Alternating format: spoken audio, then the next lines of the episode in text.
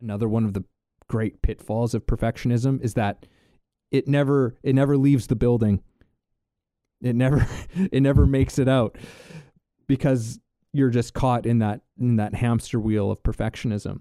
But even if you do get it manage to get it out, you will be confronted whether it's soon or later you will be confronted by something that you could not have you could not have planned for. And then that can become such a that can be so crushing.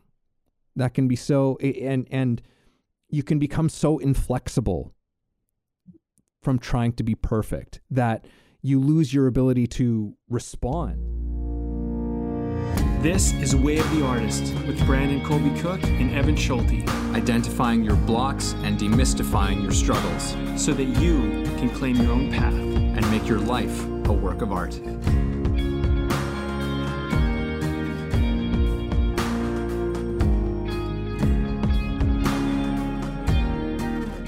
Hello, everybody. Welcome back to Way of the Artist. We've got another conversation as you would imagine, tuning into a podcast, that there's some words that are going to happen. So that's what we're going to do. This one, no apologies and no perfectionism. This one, I, I'm excited to get into this. This was a seed of a thought that I had on a walk this morning down the beach, feeling very meditative and just with my thoughts, all of those things. And I had this thought or this awareness, I suppose, about myself and and what I'm doing as a as a teacher and even as a podcaster and things like that and realize that there's this very subtle or maybe it's not so subtle to some people. but this apologeticness that I sometimes have about the things that I do. You know, like like pandering to people like, "Oh, please, please," or or yeah, like I'm somehow like yeah, just like that. this this kind of uh, meekness I suppose maybe I don't know, but this this thing about and I thought why why do I do that? Why do I feel that way or feel the need to have that kind of attitude and approach the things that I do with other people in that kind of way? I don't like that. I don't like that I'm doing that because I always try to that the things that I do in my life are things that I, I believe in and that I feel passionate about. I trying to walk the walk of you know way of the artist as much as I possibly can, and that doesn't mean that I'm perfect in that whole thing, but that I don't want to apologize for that thing. So that's the origins of this conversation, or at least where the seed was planted. So I'm excited to get into this and and this relationship I think between this apologetic and this perfectionistic not a duality but there's there's something to it. So i'm just going to leave it there. Brandon how do you want to how do you want to open things up? Something that came up for me while you're talking just there at the end was you're saying walking the way of the artist. And i thought yeah i mean that's that's so much about what we're talking about here is like you might not be walking the same path that everybody else is walking. And so there isn't a clear, obvious way to go all the time. And so the tendency when when you're doing your own thing or doing something that's a little unique or different or uncommon is that you're whacking your way through the bushes of it a little bit. And maybe somebody has already carved out a little bit of a path for you but that path isn't necessarily totally clear and totally well defined and you know if you're thinking about it in terms of nature it hasn't been walked as much and so it gets grown over and so then you start to lose your way and you might be thinking, well, I've lost I've lost the path, I've lost the course that I'm taking here. And maybe I just need to go back to where I started and and and go at it again. Meanwhile, you're actually on course. You may be walking down the path. And if you're off a little bit, maybe you're right next to it. Maybe you're not too far off. And maybe you've actually found a better way than the people before you found, but you're not trusting yourself. And so when I think about this talk, it's like, yeah, like just because you're not walking the way that anyone else has before doesn't mean that it's wrong, doesn't mean it's bad, it doesn't mean that it's not better because it very well might be. And I think the other thing is, you know, you don't need to apologize for the fact that you're doing something different or you're doing something that is just not common or what everyone else thinks you should do or the, whatever program is running in your mind about how you think it should look or how you should be and i think there's a certain amount of you know we do kind of apologize in this weird way. It's not like because you did an example earlier, you're like, oh, so sorry, so this is not really like that. It's more like yeah. the subtle apology where it's like you don't take your space, you don't take your space, you don't let your voice be heard, you don't do your thing fully, and that's the apology. That's kind of the apology that I'm identifying here, where it's mm. like you apologize by being smaller than you than you could be. It's just like i don't want to take up too much space. I don't want to make up too much noise. You know i'm just to quietly do my thing over here. Where really i think what we're trying to encourage a little bit at least this is part of the conversation for me is that yeah go there and make some noise and take up some space. Like like take your space and make your noise. Like you you're allowed to and and you should. If you have good intention you you you need to. It's important yeah. So that's yeah. kind of something I think we should get into as no, well. And and just what you were saying there gives me a another image or or metaphor where it's like I'm pulling my punches. Right? That's what it, it actually more feels. It's like, oh, I'm pulling my punches right now. Right? And there's no need for me to pull my punches. You know, I'm in the ring. You know, if you're a, if you're a boxer, yeah. you can't pull your punches. you've got you've got to commit to your to to those things and and in and the travesty of it maybe that's too big of a word but we'll go with it. The travesty of it is that those punches that's your passion. Those are your passions. You're pulling you're pulling your passions with yeah, other you're not people. taking your shot.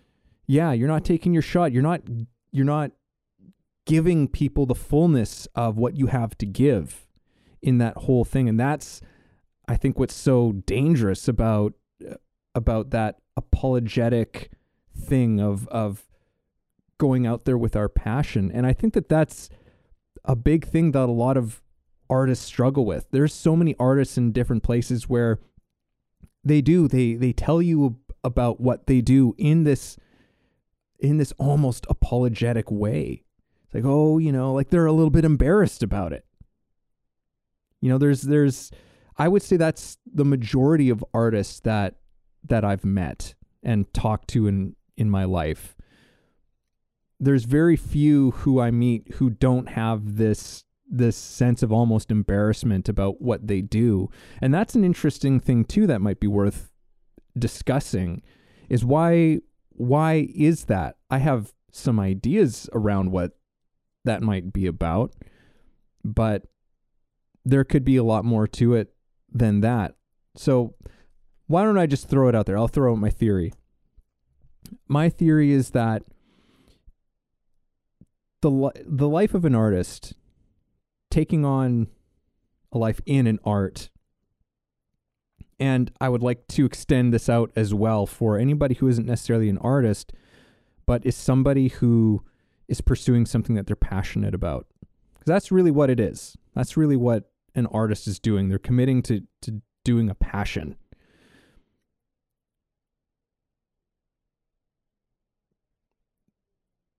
I think that there's this embarrassment around that whole thing because there's so much about that path that doesn't fit with what is conventional, right? It doesn't fit in with the our attitudes of you work a 9 to 5 job, you do something you do something serious, you do something to make money, you do the life of an artist flies in the face of a lot of those things. And so we kind of respond to people who ask what we do with this with this sort of like oh oh uh you know I'm I'm, I'm an actor. Oh I'm uh I, I'm I'm a musician. You know there's this there's this we don't own that thing because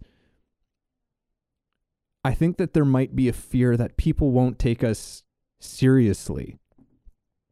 Right? That people that people will find it funny and and because there's a lot of these stigmas and because there's a, there are some truths to to the starving artist right there's no there's a lot of uncertainties that come with living that kind of life. And i think that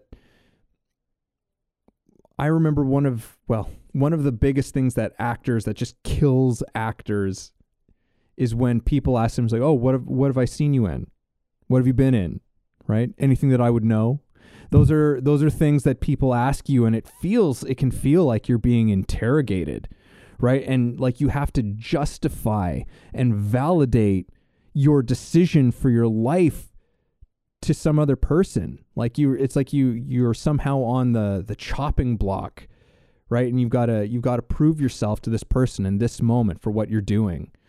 And that can be a very very tough thing to to to own and stand by especially mm-hmm. when things aren't necessarily going well in in a in a certain way right? There could be all kinds of growth happening in terms of your your skill and your talent and things like that but you might not have these this resume that that to come with it just yet.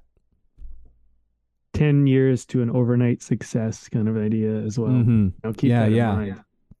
keep that in mind and maybe you know maybe in some cases maybe 20 who knows? I mean it, you know it's uh it's a strange thing because when you start to go down a path that is your passion, you first of all don't always know if it's going to work out. Period, and that is in inevitably. I mean, you know, you're taking a risk because no matter what, you're like, well, maybe this doesn't work out, and then I will spend this time, this energy, these resources, whatever, on doing this, and first of all, I think if you are somebody who is taking a bet on yourself and you're going to go after something, whether it works out or not, just right now, you should give yourself a pat on the back already because that's a, that's a, that takes a lot.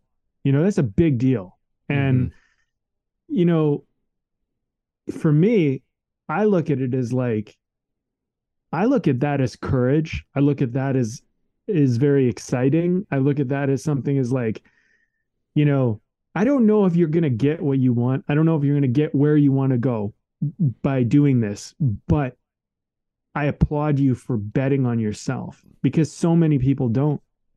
And it would be amazing if if people could get a flash image of what it looks like when you don't bet on yourself ever in life because that is a fucking horrible outcome. It is so ugly. It is so fucking brutal.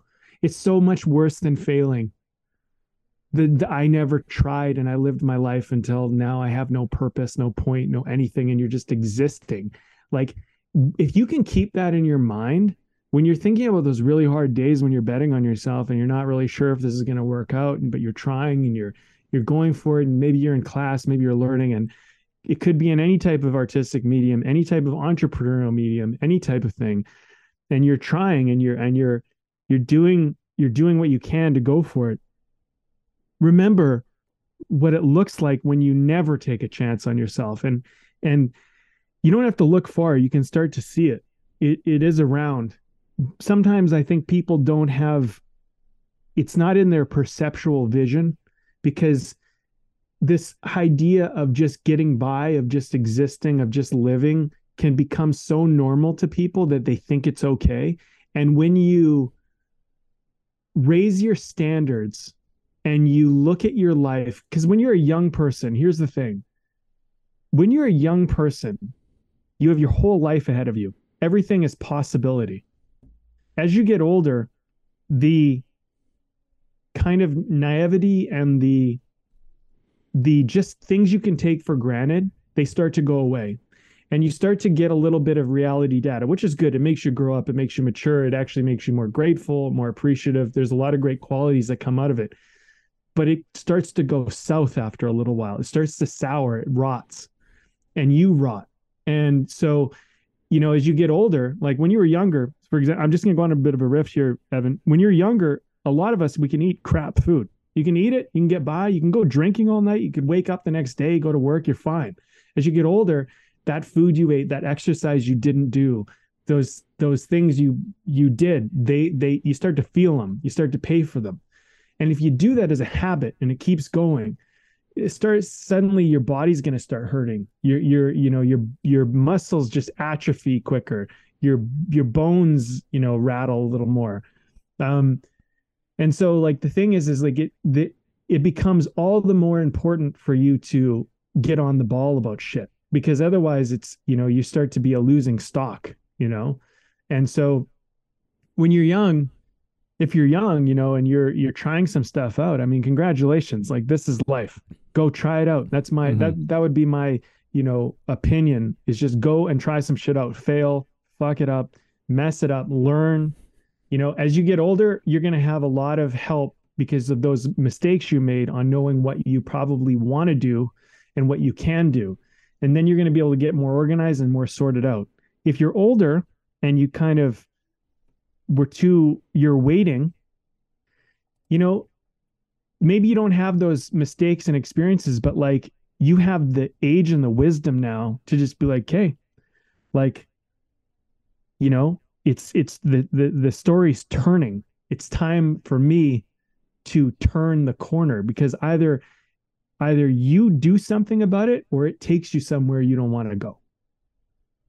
And when you're older, the reason why I bring this up is because when you're older, that finally lands with you. It makes sense. When you're young, you can tell young people all day, hey, you should be doing squats every day. You should be, you should mm-hmm. be going on jogs. You should be eating well. They won't fucking do it, most of them. But when you start telling like people who get in their 30s, 40s, 50s, hey, you should start doing this stuff, they actually understand because they're they start to know, oh, yeah, these things I took for granted, I'm losing them. So if you're at that older age, you, you know, there's a tendency for people to be able to hear it. When you're at the younger age, if you can hear it now, then you're wise beyond your years. You're ahead of the game because most young people can't. But you know, I mean, anyway, I, I don't want to go too far off topic. My my point is is like if you're young, don't apologize for going and fucking off and going trying something. And if you're older and you quit your job and you want to go do something else, don't apologize for that either because it's your life and you're allowed to, you know. And when you go do it, go do it full out. Don't do it half-assed. Don't pull your punches, kind of like Evan was saying. So, yeah, man, I don't know. This is an exciting conversation. I mean, I feel like we opened up a fucking like a whole lineup of of these cans of monkeys or cans of worms, and we're just like, okay there they are. Let's uh let's sort this out. well, there's yeah, there's there's big element of of living a life of passion, right? Which is yeah, so much of of what I think we're about. There is something in what you said, and, and it reminded me of this quote, if uh, you'll indulge me, which was from Theodore Roosevelt, and he said, Far better it is to dare mighty things, to win glorious triumphs, even though checkered by failure, than to rank with those timid spirits who neither enjoy much nor suffer much, because they live in the gray twilight that knows neither victory nor defeat. Yeah, I love that one. Yeah. It's it to me that's a quote about passion. That's about you know, I said to dare to dare mighty things and to experience triumphs, but uh, though checkered by failure, right? Though checkered by defeats, it's a better life than to just not, just not do that thing. And we don't need to the last thing we need to do is to apologize for pursuing that kind of life. I mean, if anything, we should own it and celebrate it because of how it really is daring. It really is requires a lot of courage to do it. This was something that I was just thinking about actually with my my students my my latest, you know, round of of acting students right now is uh, it really struck me in a in a new way or sometimes it's it's just like a reminder to me that I go, wow, here's a group of people who are going who are going after this thing, who are going after this this passion, this this really deep curiosity in their life. And it comes with all of these uncertainties. It comes with all of this baggage and this kind of scrutiny as well. And that's that's probably maybe what I was trying to say before as well is is that there is a kind of scrutiny that you face as as an artist. Right? There is this kind of judgment, not always, but it it does happen. And that's tough. That's challenging, but you do it anyway. Like that's why I think you hear all these these sentiments from not just just actors and but lots of other artists who say things like you've got to be a little bit insane to do this. You've got to you've you've got to have a few screws loose. You've got to like it, there's for you to to decide to do this and it's there there's a a beautiful there's a beautiful message and and humor and wisdom to all of that but it speaks to the amount of of courage I think as well. I think it's just funnier and easier in some ways to to say like, yeah, you got to be a little bit crazy, but really it's like you've got to be a little bit courageous.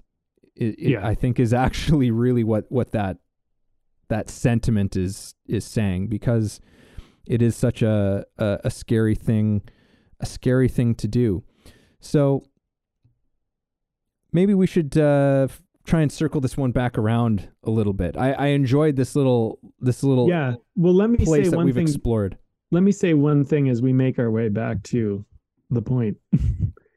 I also you said don't apologize if you're going out there and taking taking a chance or you've gone out there and done that. I also say don't apologize if you haven't. If you've played it safe and been conservative. You know, I I think about some of the people I've met in my journey and you know, as people who had kids when they were like teenagers or they were young and they're like, I gotta take care of my kid.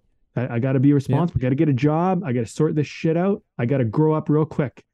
You know what? You didn't have time to take a risk on yourself that way because you had other things and and good on you for taking care of that. You know what I mean? And and doing mm-hmm. that. And you built skills that a lot of people maybe don't build at that young age. And if you know your kid's a little bit older now, things are a little bit more sorted, you've got some wisdom, some balance with that, maybe now's when you take your shot. You know what I mean? And there's nothing wrong with that. Life doesn't work the same for everybody. And some people they get, you know, they they they're born into families where their parents like 3 years old, they're at a commercial, they got headshots, they got set up, you know, uh, other people you know they didn't even have parents and you know like they're 18 or they're 30 or they're 60 and they're like you know what? I think i want to try this acting thing out. You know what i mean? Mm-hmm. like who knows where you began? You know what i mean?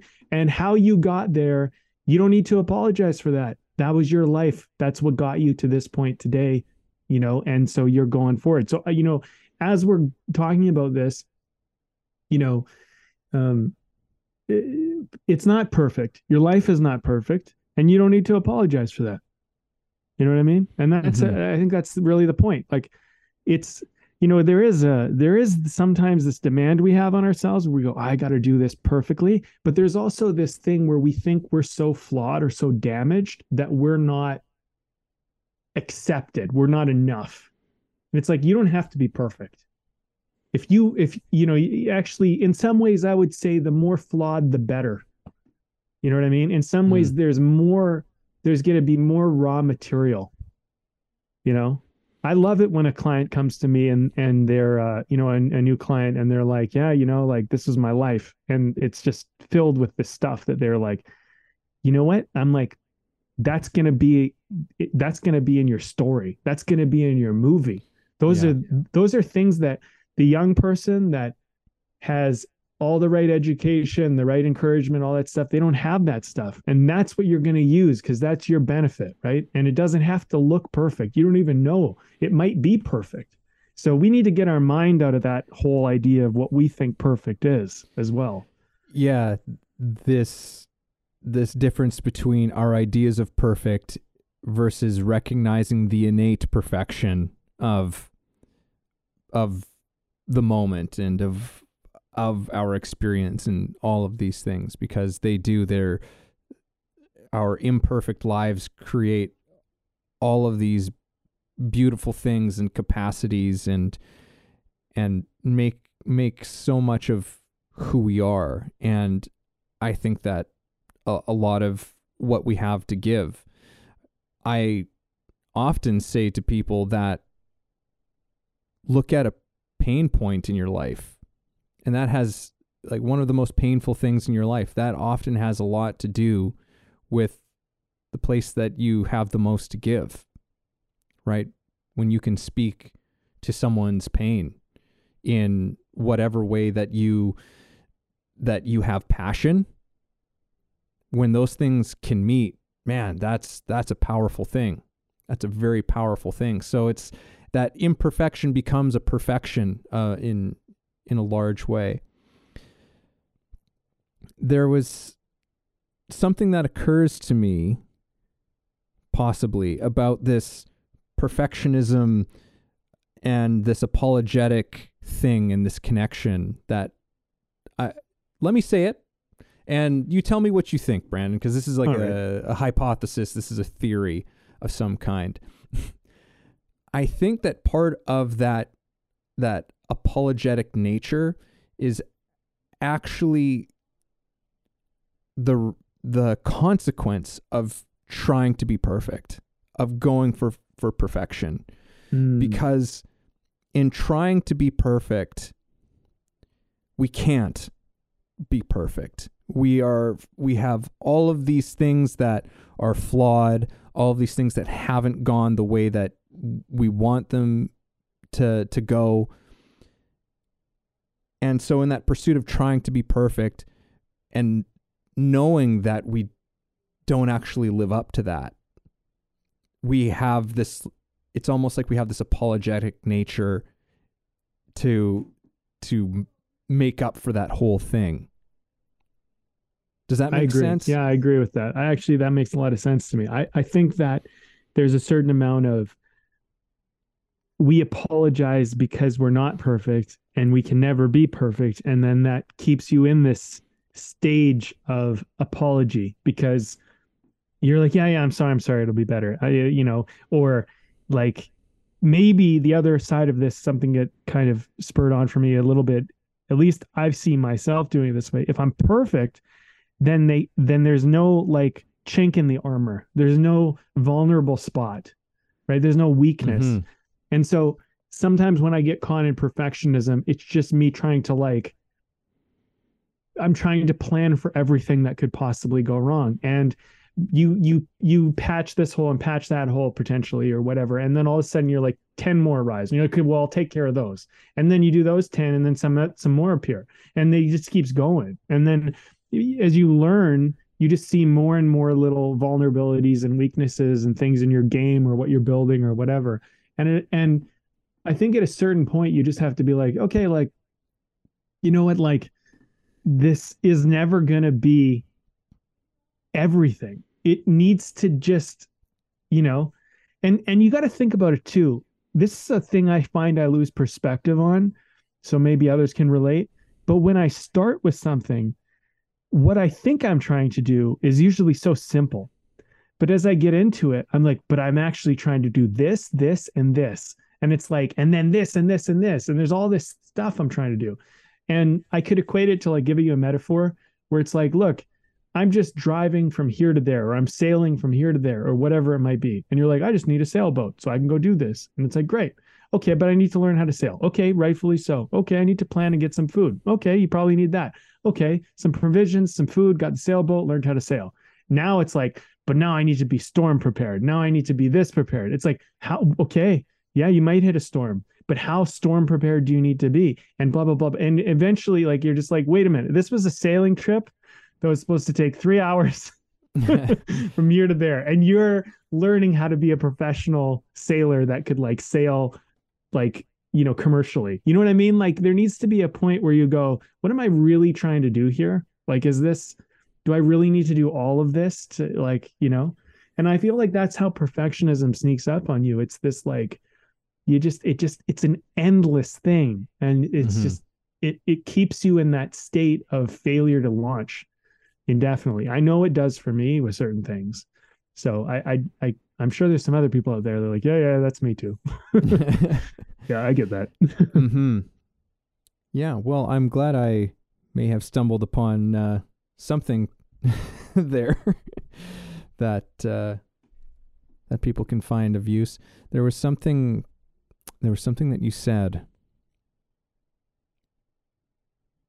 that I thought could have been a very good thread for us to pull on. It'll come back. Okay. It'll come back. I'm sure it will come back.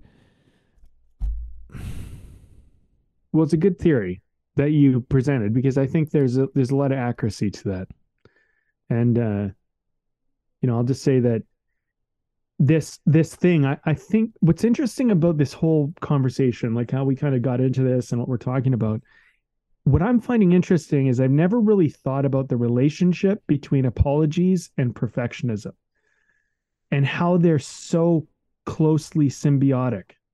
Like I never really thought about that until today. And I'm like, yeah, like when when you don't need to be perfect, you don't need to apologize. Yeah. And yeah. if you apologize, were you expecting yourself to be somehow perfect? You know, because if you're apologizing, like you know, there's two types of apologies in this scenario that I'm bringing up. There maybe there's more, but like just for the sake of this argument, there's the apology like, oops, I made an error. I caused damage. I hurt you. I did this thing. Sorry. I apologize. My bad. My mistake. Okay. I'm taking accountability. I acknowledge that I made the mistake. We all know it's out in the open. Let's move on. Right. There's that type of apology. It was probably healthy, good apology. But then there's this other apology, which is like, I'm sorry. I didn't cause any damage to anybody. I'm just sorry I'm not perfect. Yeah. and it's like well, you didn't you didn't never had to be, so you don't need to apologize. Like no no one expected that, you know? Yeah, there's like there's little things on the way that certainly there there are mistakes and that you might apologize for, but to apologize for the path that you've chosen that's a path of passion, which is another way of saying that it's a path of love that you have chosen to apologize for that is insane.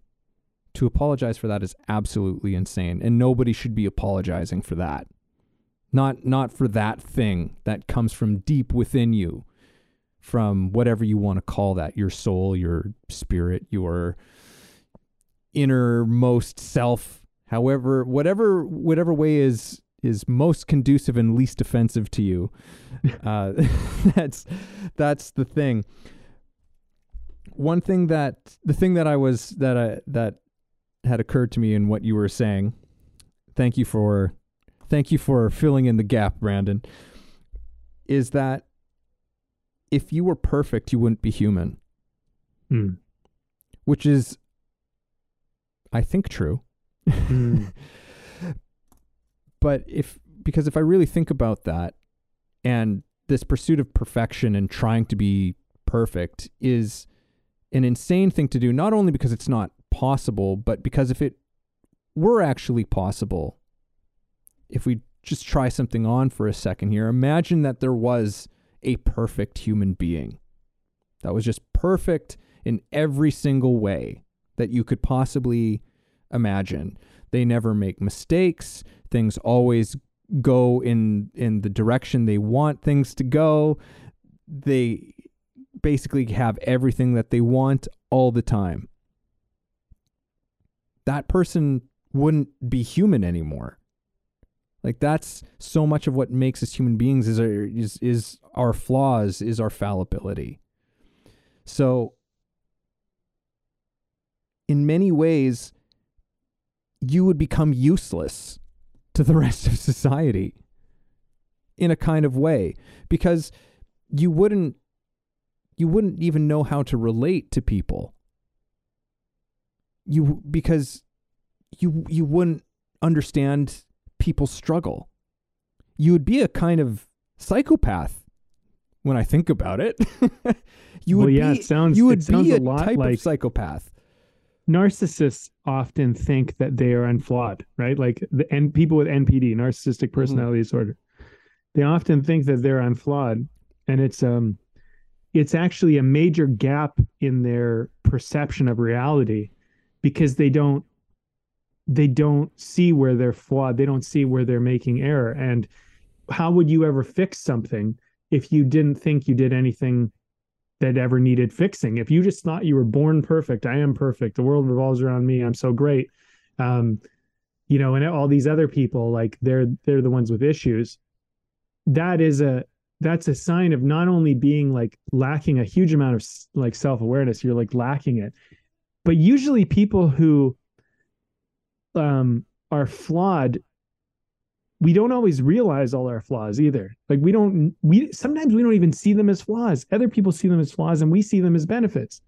You know, like there's all sorts of things like that. Like you can have someone who's smaller and they think, "Oh, I like I like being smaller," or somebody who's taller and they like being that way. Whereas another person goes, "Oh, I'd hate to be that tall, or I'd hate to be that short, or I'd hate to be, you know, whatever that way." But it doesn't matter because it's all about how you interpret it. And you know, it's perspective because you know the other thing too is you become normalized to your situation. There's a saying I heard a very long time ago which was if you gave up all your flaws and took someone else's, you would immediately want yours back Mm. because you'd you wouldn't you wouldn't be comfortable with all of their flaws and their and their things that are holding them back, right? So you they've become comfortable with them. They've normalized them. They've figured out how to do life with them. You haven't, but you've figured out how to do life with your flaws, you know, and and those you've become somewhat comfortable with. So uh you know, there's something about about that too, right? Is like I think you know it's actually now that we're kind of going down this line a little bit, Evan, comparison seems to be a, something that's coming up for me with this whole talk too. Mm. Comparing, like I'm apologizing because I'm not the same as this person, or I don't add up to that person, or whatever. And um, also, perfectionism is that that person's perfect and I'm not. And this is why I'm not because I'm comparing myself to that person. And I feel like those two things can show up with comparison as well. And they can Mm. they can come back as like daggers at us right and that's why comparison we have to be very very careful not to you know give into it and it's can be seductive you know because we look at that person we go oh man they seem so great they they have what i think i want and then we start to compare ourselves well i'm not like that and i'll never have what i want because they have it and i don't and blah blah blah whatever. And the story and the narrative can build right? Um but you know it's it's it's something about you know there's some people are strong some people are fast some people are smart some people are more creative some people are more whatever savvy over here social whatever. We all have different traits and we have different things so when you try to compare yourself to someone you know you're only comparing yourself to something that maybe you feel you're lacking in but not really being aware of what they struggle with on a daily basis because you probably don't know Mm-hmm. Hey, everybody, this is Evan, and this episode is brought to you by my book. Yes, I recently released a book called The Actor's Awakening Connecting Spirituality to Craft. Expand yourself as an actor and your craft through a spiritual perspective. Take a journey that will explore universal philosophies and insights to help you understand human nature in a profound way and develop practices to take your work to another level. Again, that's The Actor's Awakening Connecting Spirituality to Craft, available on Kindle and paperback on Amazon. And as always, if you like the show, please subscribe. Comparison is a nasty one. It's a very nasty one. And I've heard a lot said about comparison and a lot of the oldest wisdom traditions as well that have existed have have warned about that as well. Like don't don't compare don't compare your life with with another person's. Like your life is your life is sacred in a in a way. Hopefully nobody's too offended by that one. But your life is is sacred in in a sense. It and i think that's a, a large part of what's underneath this podcast to a large degree as well. It's like your we talk about your path is your own. Another way of saying that is your life is sacred. They're, they're those are kind of the same things i think when you really when you really think about it. I was reading an article a little while back because I think it was Denmark that was voted again or, or, as part of a study. Denmark was found to be the happiest country in the world. And this is not the first time. Denmark continually comes up as the happiest people in any country. And this person wrote this article who who was Danish or is Danish and described the major cultural things that they've observed in terms of how people are in that country, the, the cultural attitudes. And one of the big things was we don't really compare ourselves with other people. And there's a kind of simplicity to that that that brings. And this author had shared a few things like one of one of the biggest billionaires in Denmark or something takes the takes the public train like with everybody else you know like there's no they're not driving around in fancy cars everywhere that they go it's just like they're just with everybody all the time and and nobody's really looking over their shoulder at at the next person but yeah, comparison is I've heard described as one of the greatest ways that you can dishonor yourself. It, it's a it's a dishonor to yourself to compare yourself to to somebody else, and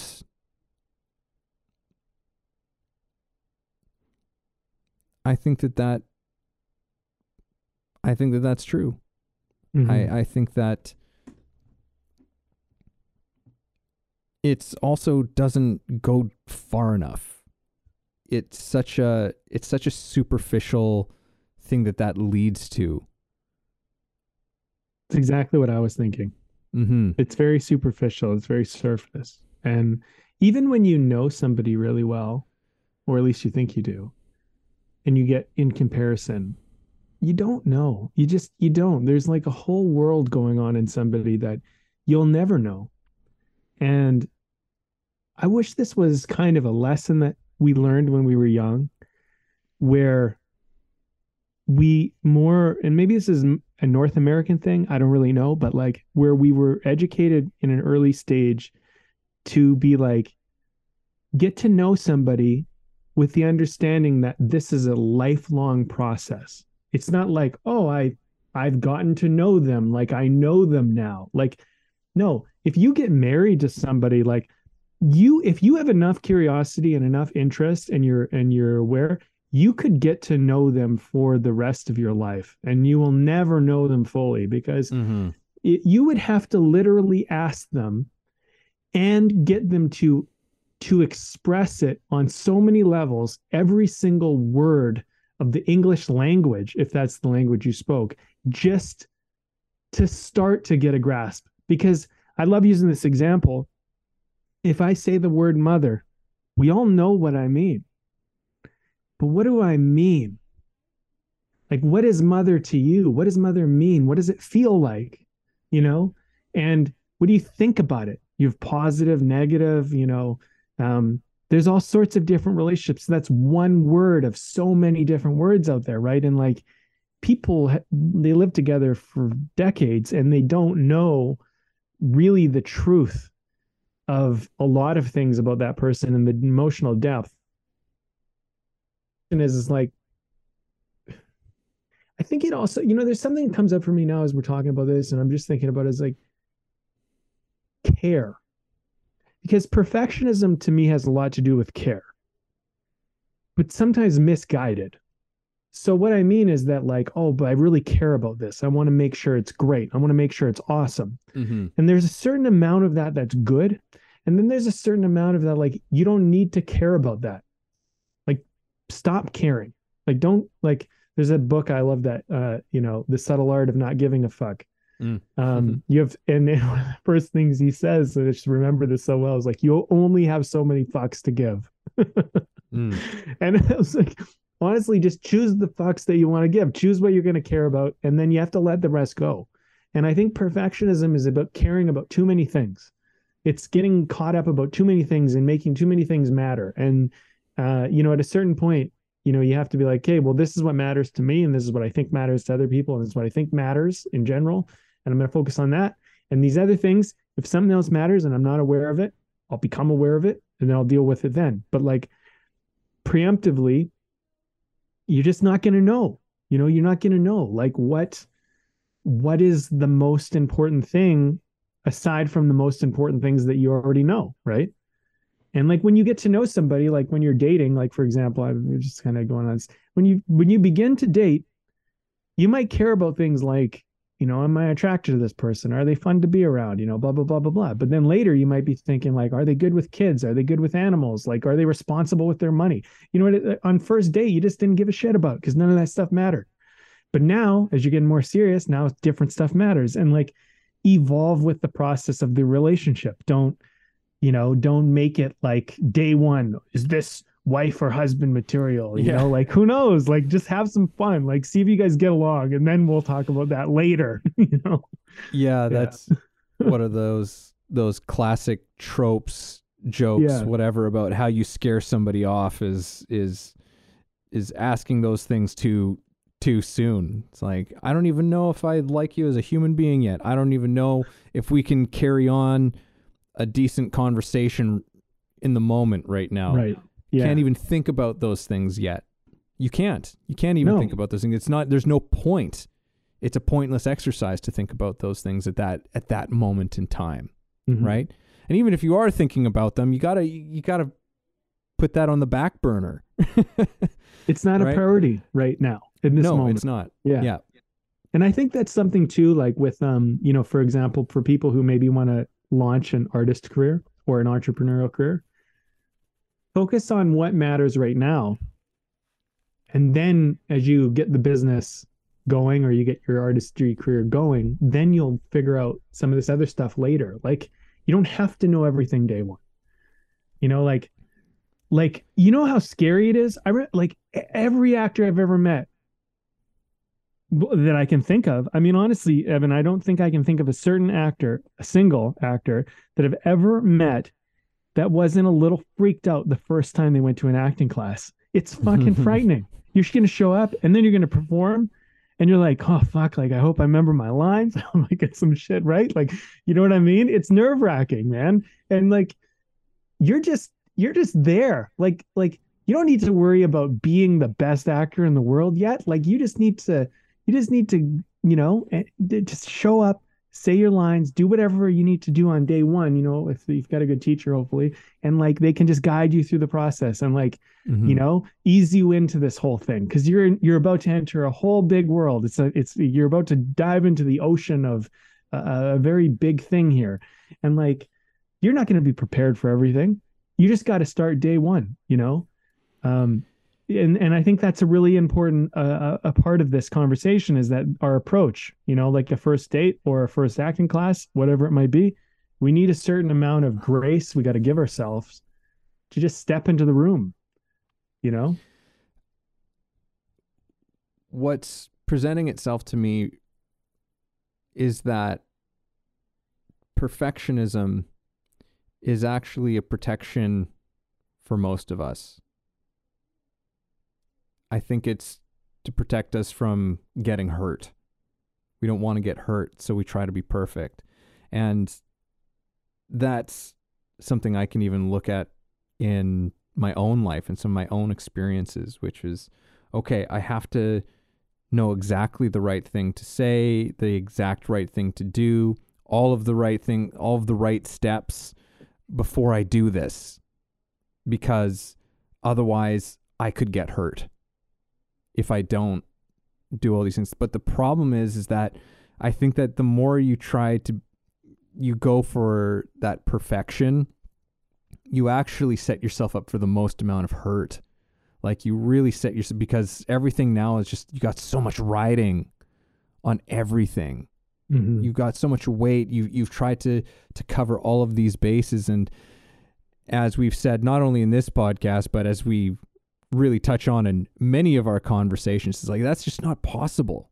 Mhm. It's not possible. You can't plan and prepare for everything that that could happen. It's it's just it's a that's a pipe dream that you can that that's going to be a reality because I mean I can get into the I'll, I'll try and and say this as succinctly as possible but planning when you're planning and preparing and trying to do that perfect thing the only thing that you have to draw on is memory. The only thing you have to draw on is from the past whether it's your past experience or the experiences of somebody else that you're that you're learning from.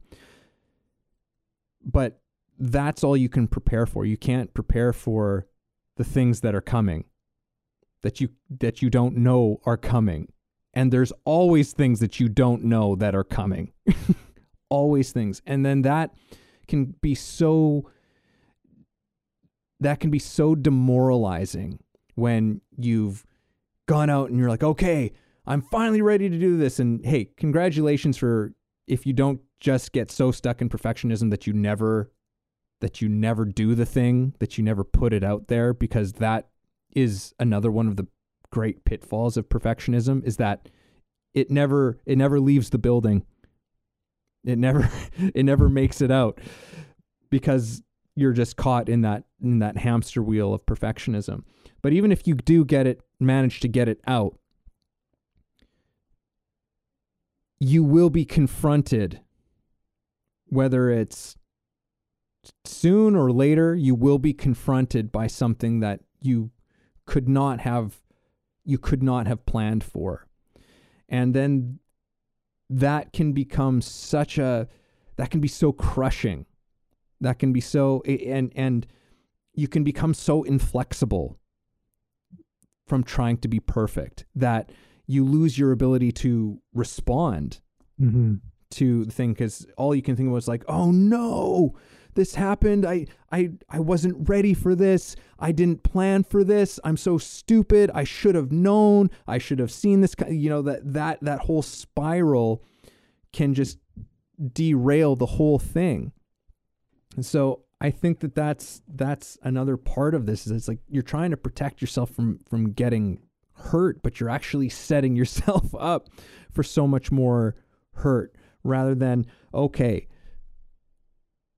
plan prepare consider this was one thing that i remember reading from one of dan millman's books because perfectionism and, and is something that i definitely know that i deal with and still deal with and i think that it's something that probably i'm going to say a majority of people deal with it in, in varying degrees.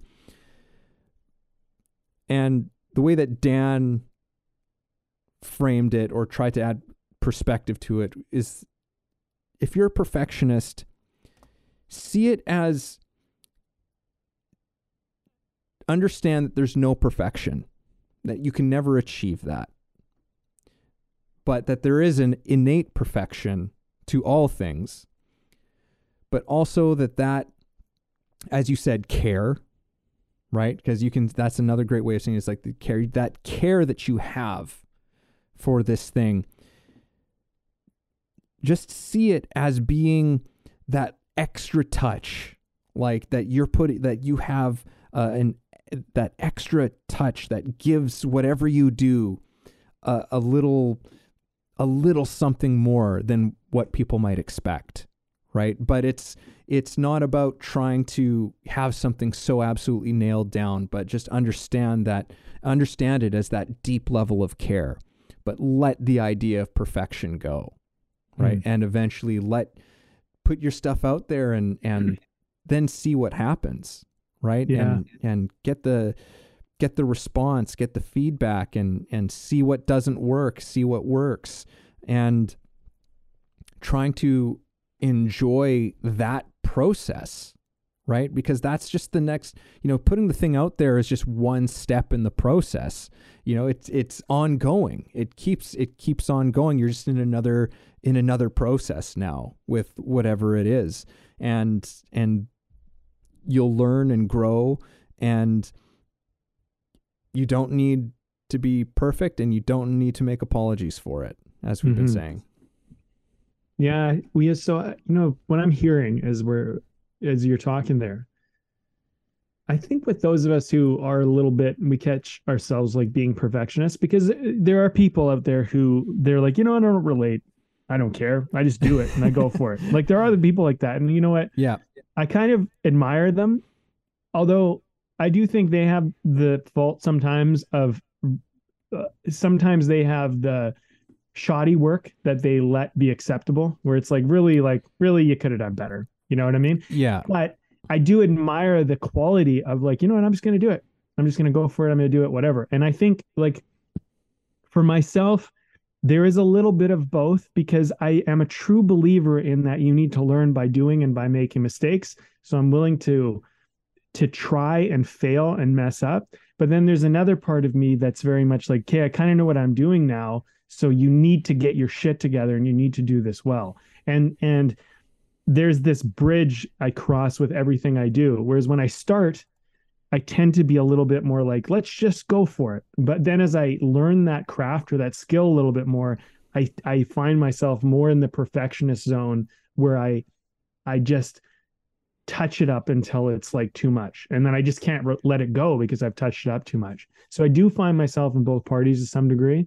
Maybe some people um, find themselves, you know, more in one or more in the other just in general, but something that I'm thinking about as we're going through this was I'm losing my thought a little bit, honestly, Evan, because I was pointing that out. And uh, yes, this is it. So, where perfectionism becomes effective and where it becomes ineffective. I've done this thing. Let me take a few extra moments to think about it and just touch it up a little bit because maybe I can make this a little bit better maybe I've rushed it a little bit. And maybe taking a moment, you know, you know, that could be in time just to think about it, just to process what I've created here, you know, instead of just being like, okay, like just get it out there. Like I noticed this with early on in my writing career. If I wrote a first draft, I was so excited about it. I'm like, everybody read it. now I'm much more like, let me do a redraft.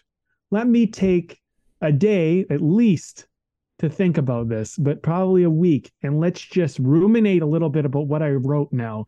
And like maybe we'll we'll do two more drafts. I'll clean up the I'll, like for one, I'll clean up the spelling and the grammar. If there's anything wrong there, like that's an easy fix. I don't have to think about it. That's the first thing I do. And let me just do a quick little run through of this story over the next week.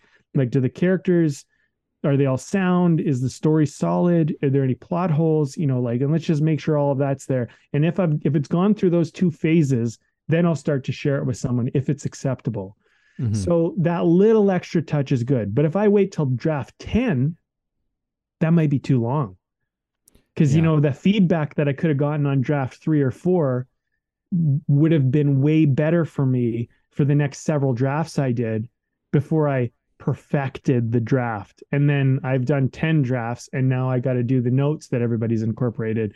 And I'm going, oh, yeah, I didn't think about that. I didn't think about this. Right. So that would have been much better to get done earlier and people still would have found the script acceptable to read.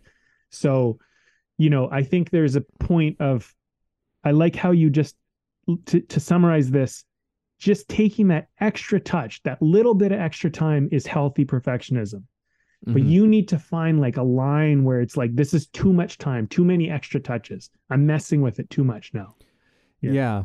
It's that question of balance and anything that you you can do you can overdo and you can underdo and i think that that's something that you've brought into this picture as well is that you know on the flip side there can be the people who just dive in and, and there is something that I really truly admire about that. And I think in general I I don't know this for certain, but I think in general people who are of that attitude of like, well, let's just do it. Let's just put it out there, see see what see what happens kind of a thing, generally have more success than people who who just take way too much time, right? But with that said, I know people as well who who who rush things and then the the sort of vision of what they had in mind doesn't doesn't come together because there were there were maybe some fairly obvious things that could have been could have been addressed had you just taken that that extra second. And I think that you know anyone listening to this, you probably know which side of the spectrum that you fall on on this thing. You know, we probably know who we are when it comes to to this this kind of thing. Like oh yeah i am. I'm totally that person who just takes forever to do things. I'm always i'm fussing over every tiny little detail trying to get everything right. And then there's the person who's out there just like oh yeah no i i just jump in head first sometimes. I don't even look what's over the edge. And i've you know sometimes it's worked yeah. and sometimes it's just it's really blown up in my face and yeah usually when it comes to finding that balance it just it means that you have to you really actually have to make a concentrated effort to do the opposite.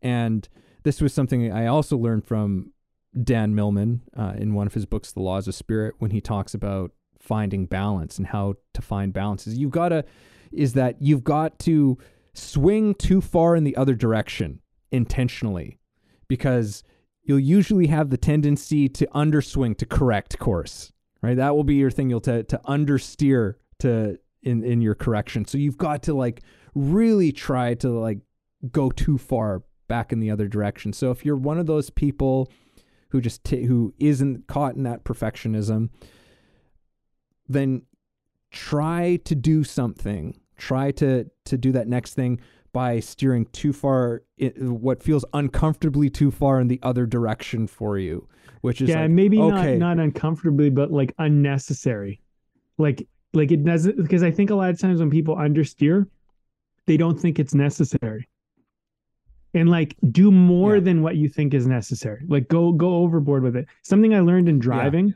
was like if you're gonna do a U turn, your wheel as hard as it will possibly go all the way in the beginning because you can always let the wheel go but you'll know you'll make the tightest turn you possibly can and a lot of hmm. people mm. they screw up on u-turns because they only turn it halfway and they're like oh i've i've you know and then they have to back up and they have to do all that crap right S- turn your wheel as hard as you can in the beginning and then mm. release that as you as you make the turn and i think what we're talking about here is this is a good example of like go harder at it in the beginning but release a little of the tension if if you can as you find yourself in the turn or in the shift or whatever you want well, to call it. yeah that's yeah. the that's the thing and the logic is that you have to oversteer so that you actually find the cent- your center. Yes. Right? You actually so that you can actually find that that happy place where right. you where pass you, the line so you can find where the line is. Yes go, oh there was but, the line. Oh i passed it. Okay i come back a little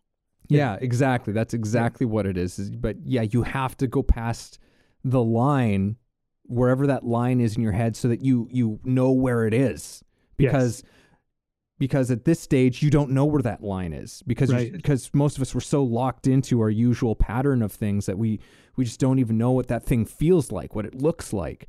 So you've if you're that perfectionist, just try putting that thing out there that maybe mm. just has a few more rough edges on it than than you would normally do it. Or maybe you you you give yourself a shorter timeline than you normally give yourself if you're a timeline person. Right right right. Right? That it's, way it'll push you yeah to not that way it pushes you forever. right? Yeah. And and commit to it where it's like okay normally you would take a month to do this thing right?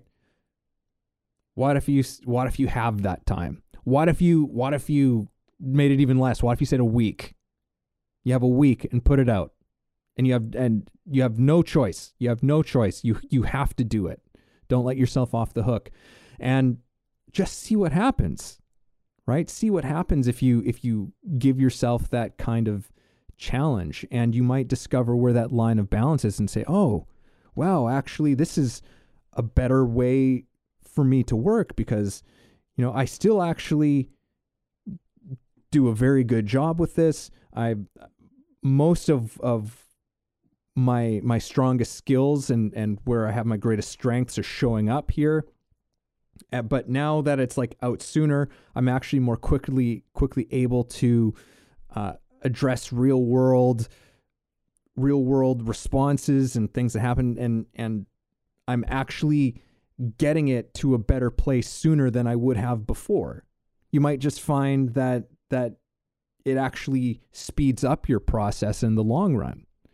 So I don't know. Yeah.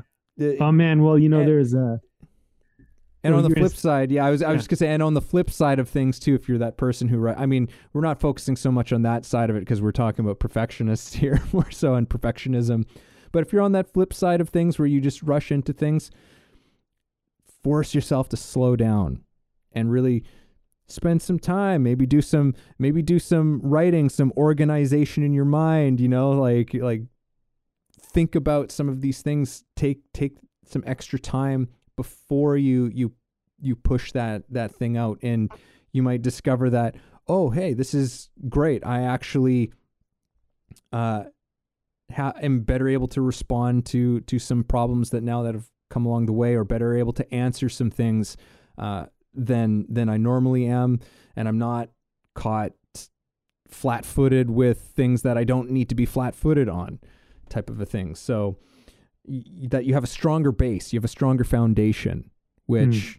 you know is really really where where I'm at with with planning and and what are you trying to do with with your planning and preparation with anything that you're doing is you've got to have your foundation.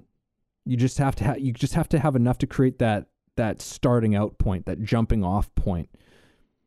And that's really I think all you for me that's really all I need is like I just need that jumping off point because if I if I get too perfectionistic, if I try and get too complicated, then that's when I really find myself in the weeds. I get I, I'm overwhelmed and I and I I can't take action on things anymore. So anyhow, uh, Brandon, what were you what well, were you getting gonna say? Okay, there's just one one thing that kind of came up when we were talking about this is uh hitting the mark. So I think like the perfectionist they want to hit the bullseye all the time. They always want to like hit it right spot on. And I think that if you find yourself in that perfectionist kind of mentality or that's what you're struggling with or that's how you're doing something look at it in terms of like let me like if i hit the mark great. If i hit the mark if i hit the target if i hit the the bullseye spot the perfect pinnacle spot that i could hit awesome. But let me try to get this thing as close as i can to the target as it possibly can. And look at more of a victory of like did i hit the target? And then you look at it where in this target did I hit? And then you can adjust closer to the bullseye from that first hit. So the perfectionist is trying so hard to make sure that they get that first shot right on the bullseye that they just never take the shot. You know what I mean? And then the person that's just being too willy nilly, they don't even hit the target. And then you don't even know what, you don't even know where your shot went because you totally missed everything. You know what I mean? So it's like a middle ground. I think the the time to, you know, in in uh, to to to shoot the bow or or uh, pull the trigger or you know slap the puck, whatever analogy you want to use, is when you feel that you will at least hit the target. That's when you that's when you take your shot. Right? That's about the right time. And and if it, if you feel like you're closer to the bullseye, then good. But if you're trying to hit that bullseye perfect on shot one, I think you need to like, and, and it has to be that, and you won't take the shot until you're absolutely certain. That's too much perfectionism. That's a problem. You know, you need to, You need to see where you're landing. You need to see where you're hitting, right? So that you can kind of calibrate and and work it out. And if you don't hit on the bullseye on your first shot, you don't need to apologize for that. Look at that as part of the this is how I'm going to find the bullseye. So you don't need to apologize that for that because like that's what we're all doing. That's what we all need to do. And you know when you when you play a sport with somebody um, and they hit the target uh, or they just do something really perfect on their first try and you're like hey great job. It's like everybody's like wow like holy shit like you you did the thing. Like but like what great beginner's luck. Like everybody looks at it kind of like everybody who's experienced looks at it like what a wonderful thing. You got you got the thing. But like you don't expect that to happen every time afterwards. You kind of mm-hmm. expect the new person to make flubs and mistakes and, you know, and whatever. But like, I remember when I first started golfing, like I hit the ball well the first few times. I'm like, oh, this is great. Everybody's cheering me on. And then as I got into golf, I started to learn what it was like to totally slice it or hit and miss hit the ball or top the ball or do a bunch of stuff. And it's like, okay, now I see what can go wrong. And then I started to work on my swing and perfect my, you know, Um, my what club to choose you know and and start to have the awareness of what to do right? So like yeah. my point is is that at first you really just got to do your best. But if you don't if you have no idea what you're doing maybe you're winging it too much. But like when you've gathered enough info okay let me give this a shot. Let me see how i fare. That's a good way to begin anything. Because i feel like there's a certain amount of we're trying to be pros we're trying to be perfect right off the bat and that's that's an error in what you're doing right? Like it's okay that if this is your first time doing it that you're not going to get it just right. You know people take years to sometimes learn a skill that you're trying for the very first time or something right? So um and you don't need to apologize. I mean i think the thing is is like you look at it like a learning opportunity. And a chance to refine and become better. And that will help you to, you know, just get going because you got to get going, right? Nothing really matters mm-hmm. until you actually start doing the thing because it's all just theory land, right? Otherwise. So yeah, yeah. I well, I don't know. Look, man, if you got anything else to say, then then let's do it. But I'm thinking we do beer. We wrap this baby up, and uh, I uh, I'm with you. I'm with okay. you. I think that we've we've, uh, we've covered some ground. good ground here. All right. Well, I'll I'll go ahead. I'll go first. Okay. I'm drinking. Now, what is this actually called here? I'm looking at this thing. Uh, Yukon Brewing Unplugged. Whatever that means. Um, but it's New Zealand Hoppy Pale Ale a New Zealand hoppy pale ale. It's not actually from New Zealand. It's Yukon Brewing, but it's a what is this? Crisp, crushable, and chocker full of tropical hops. Fill your chili bins. and it's great. Awesome. It is it is really good. I'm I've been enjoying this. Like the first sip I had, I just went, "Oh yeah." That's uh that's got a very moreish kind of kind of a taste to it. So that's a winner. Nice. I'm having one. I don't think I've ever had this before. This is from Lillooet Brewing Company, and it's called the Western Screech Owl Hazy Pale Ale. And they have a little write up actually, so it inspired me to read this one. This Hazy Pale Ale is the first of our Owl series. We double dry hopped it with Idaho Gem and special hop blend called Lillooet Shake which is grown right here in Fraser Canyon.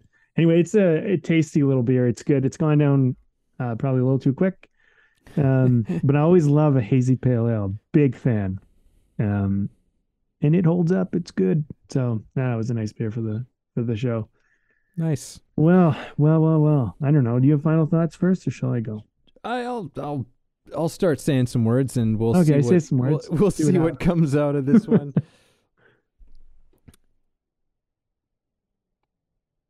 I mean, you know, there was two two aspects to this conversation from the title. This thing about apologies and making making apologies, not maybe necessarily literally making apologies, but being just apologetic about who we are and what we're doing, especially when we're doing something we're passionate about. And it's like we shouldn't feel embarrassed about those things. I think that's really where I want to come back to. We spent a lot of time talking about this perfectionism and and that connection between the two of them is is very fascinating around the whole thing, but so again, remember that perfectionism perfection doesn't exist in your ideas of it. It doesn't exist in your ideas of it, but there is a kind of perfection that exists in the moment and in you as you are. That thing is there. And you don't need to make apologies for that thing and own that thing. Own all of those those parts of you because yeah, no one should feel embarrassed. I'm I'm going to work hard not to carry around any sense of embarrassment and, and apology around the things that I do that I'm passionate about. Those that's our that's our love uh, in the world, and that's our love to the world when we when we let ourselves express those things and and take action on those things. So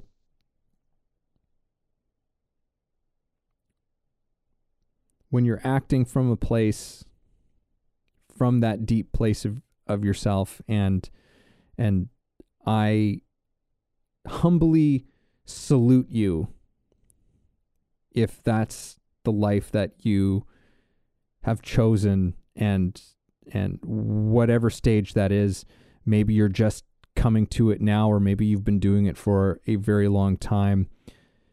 I commend you for that courage so own that thing learn how to say this is who you are this is what you do and don't flinch don't don't pull your punches as I was saying before with it. Don't pull your punches. Don't pull your passions. That's your gift. I hear that. That resonates with me. I personally I appreciate that as well. Like just, you know, listening to you say that. I think it's an important message. And I mean I can do with hearing that as well because yeah, there's there's there's always these things that come up and they just for whatever reason you know, I, I even find myself, I just get hung up on something. I'm like, ah, you know, and I think that's one of the things about these talks we have. They can be kind of timeless because maybe you overcome it once in one area, but it comes up in another. And a lot of things I think are just about having kind of an approach to deal with stuff. You know, perfectionism comes up in multiple areas at different times in different ways in ways you don't expect. And you know that's something where you just kind of got to remind yourself of is like you know this is this is day one. This is the first time. This is the beginning. Like let's just calibrate. Let's just you know we'll do our best. We'll see where we're at. Like like we've done enough work to prepare like we're going to hit the target most likely and if we miss the target we spend enough time to know we put in the work to try to hit the target that we're not just doing it willy-nilly right and we hit the bullseye, and we hit the bullseye. You know, that's kind of like, but let's just call that good fortune. You know, let's call that like just everything aligned. It just kind of worked out. Um, and I think, uh, you know, going back to that Roosevelt quote, I think you said earlier, which is like checkered with, you know, mistakes and, and things like that that are made along the way. Um, yeah, I think the perfectionism thing is like, don't avoid those that checkered journey on your way to wherever you're going you know? So i would say like expect it to be. Expected to have things that are going to go wrong and mistakes you're going to make and you know stuff like that. And and look at it kind of as par for the course as opposed to like this thing that you're trying to avoid so if i could kind of pass on anything to anybody i would say like you know if you're you're going down a path and you're trying to do something like expect that you're going to go off course a little bit. But maybe when you're off course, don't immediately assume that it's wrong or bad. take a take a little moment to be like, wait a minute, could I have gone a way that no one else has gone that's actually the right way, but I I got here by mistake, and it actually ended up in this kind of fortunate situation because of the mistake that I made. And so perfectionism kind of doesn't let you do that because you know this word we never talked about a lot. I think it also implies too much control. You have to let go of control a little bit here and there. And I think that is part of the artist's way, you know, or the way of the artist, right? It's like you you need to give a little bit of control up and open up to the idea that when things go when the colors go outside the lines that maybe it's better they went outside the lines this time. And and be open to that idea. And maybe it isn't but maybe it is. And i think in that area you know is an exciting area where you can have the potential to find something new. And i think that's what this is all about